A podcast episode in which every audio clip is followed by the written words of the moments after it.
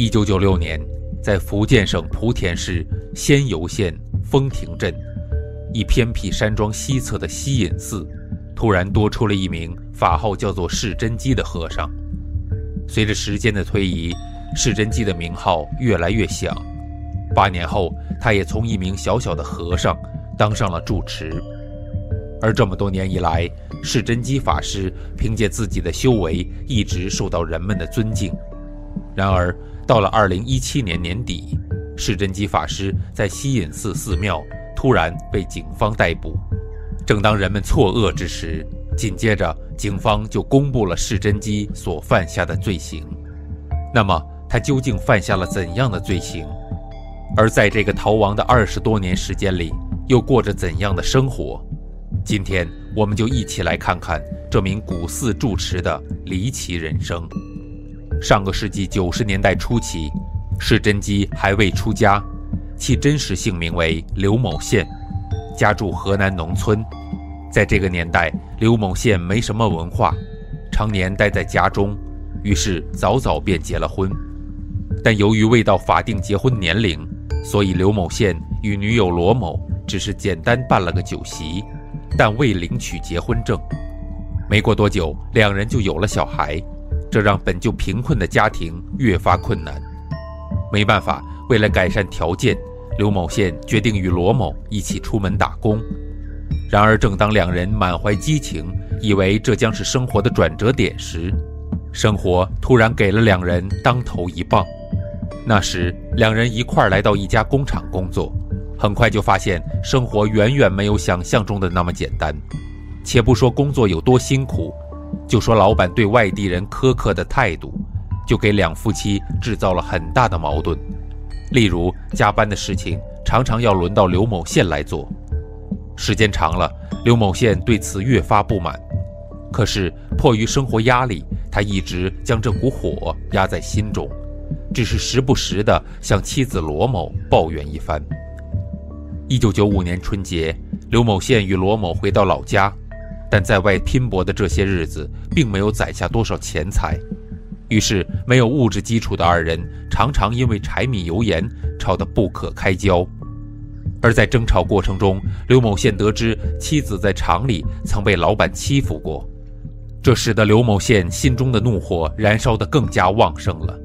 渐渐的，他对罗某的态度开始恶化，甚至还对罗某动过手。最终，忍无可忍的罗某逃离了这个家。而刘某宪看着离了母亲尚且幼小的孩子，心里更是一腔怒火无处发泄。于是，他将这一切的过错全部归结到了老板的头上，最终造成了一场惨案的发生。一九九五年二月二十五日这一天。刘某宪从老家气冲冲地来到了打工的厂子，袭击了老板，导致老板身故。当然，犯案后，刘某宪很快就意识到了自己犯下了大错，但他当时的决定是连夜搭车逃往海南。可由于犯下了大罪，刘某宪在外面不敢透露自己的真实身份，只能躲躲藏藏，边打零工边为自己寻找出路。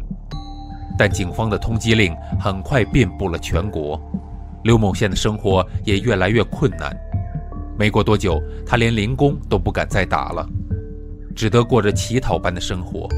最后，干脆一不做二不休，躲进了山村之中。在窜逃一年后，刘某宪来到了福建省仙游县枫亭镇。此时的他浑然一副乞丐样。虽然生活上刘某宪已经混得十分糟糕。但是他的脑袋还是清醒的。通过多番思索，刘某宪决定剃头出家，以此来躲过警察的逮捕。于是他一直沿着枫亭镇乡间小路走着。有一天，他遇到了一个憨厚的老人，他拦下老人的去路，向老人诉说着生活的艰辛，并告知对方自己已经看破红尘，想要剃度出家，希望老人能为他引荐一条道路。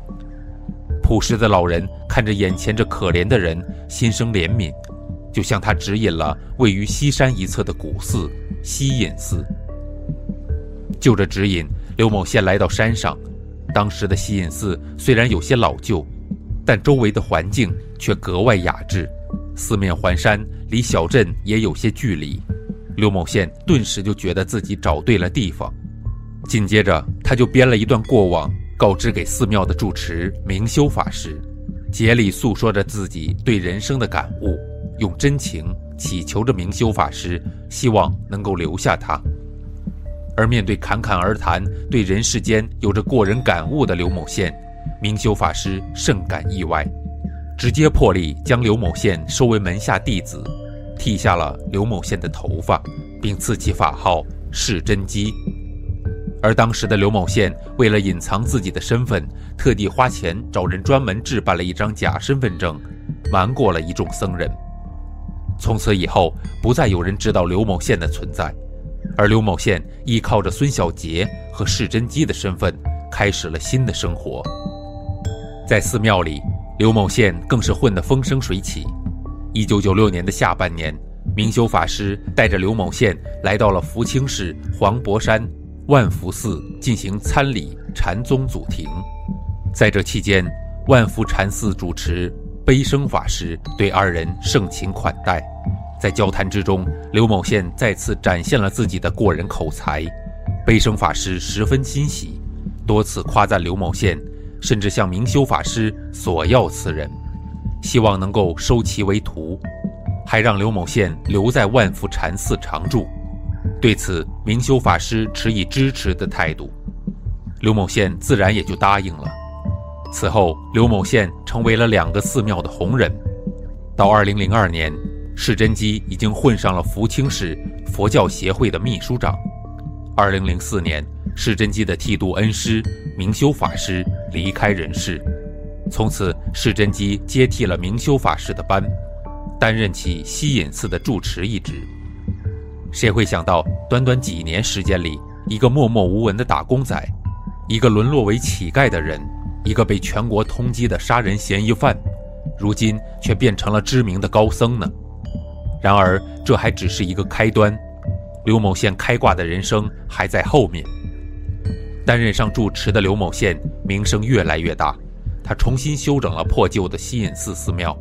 此后的日子里，刘某宪在寺庙的日子开始越来越少，他开始游走于世间各地，依靠自己真机大师的名声，刘某宪开始做起了坑蒙拐骗的勾当，通过吹嘘自己的法力以及如何帮助百姓度过灾难等说辞，骗取百姓的钱财。就这样，刘某宪用骗取的钱财，在莆田、厦门、福建等地拥有了自己的房产。并且还与朋友合伙开办了一家传媒公司，但是这还只是刘某宪在事业上的收获，在爱情方面，刘某宪也有了新的收获。二零零五年，刘某宪担任西隐寺住持的第二年，他就认识了另一个寺庙的尼姑，其俗名叫郭小妹。郭小妹与刘某宪不同，她并不是半路出家，而是从小就在尼姑庵长大，婴幼儿时期。郭小妹被家人遗弃，被尼姑庵的一位叫郭四妹的尼姑发现后收留了下来。在尼姑庵的日子里，郭小妹的生活并没有受到怠慢，同时从小就被送入学堂学习，直至大学毕业。其文化自然也是刘某宪不可比拟的。两人至于到底缘何走到一起，谁也不知。在刘某宪的安排下，郭小妹住进了刘某宪在厦门买下的房子。并且豪气地赠送了郭小妹一辆百万豪车，而沉浸在幸福生活中的二人很快迎来了自己的一对儿女。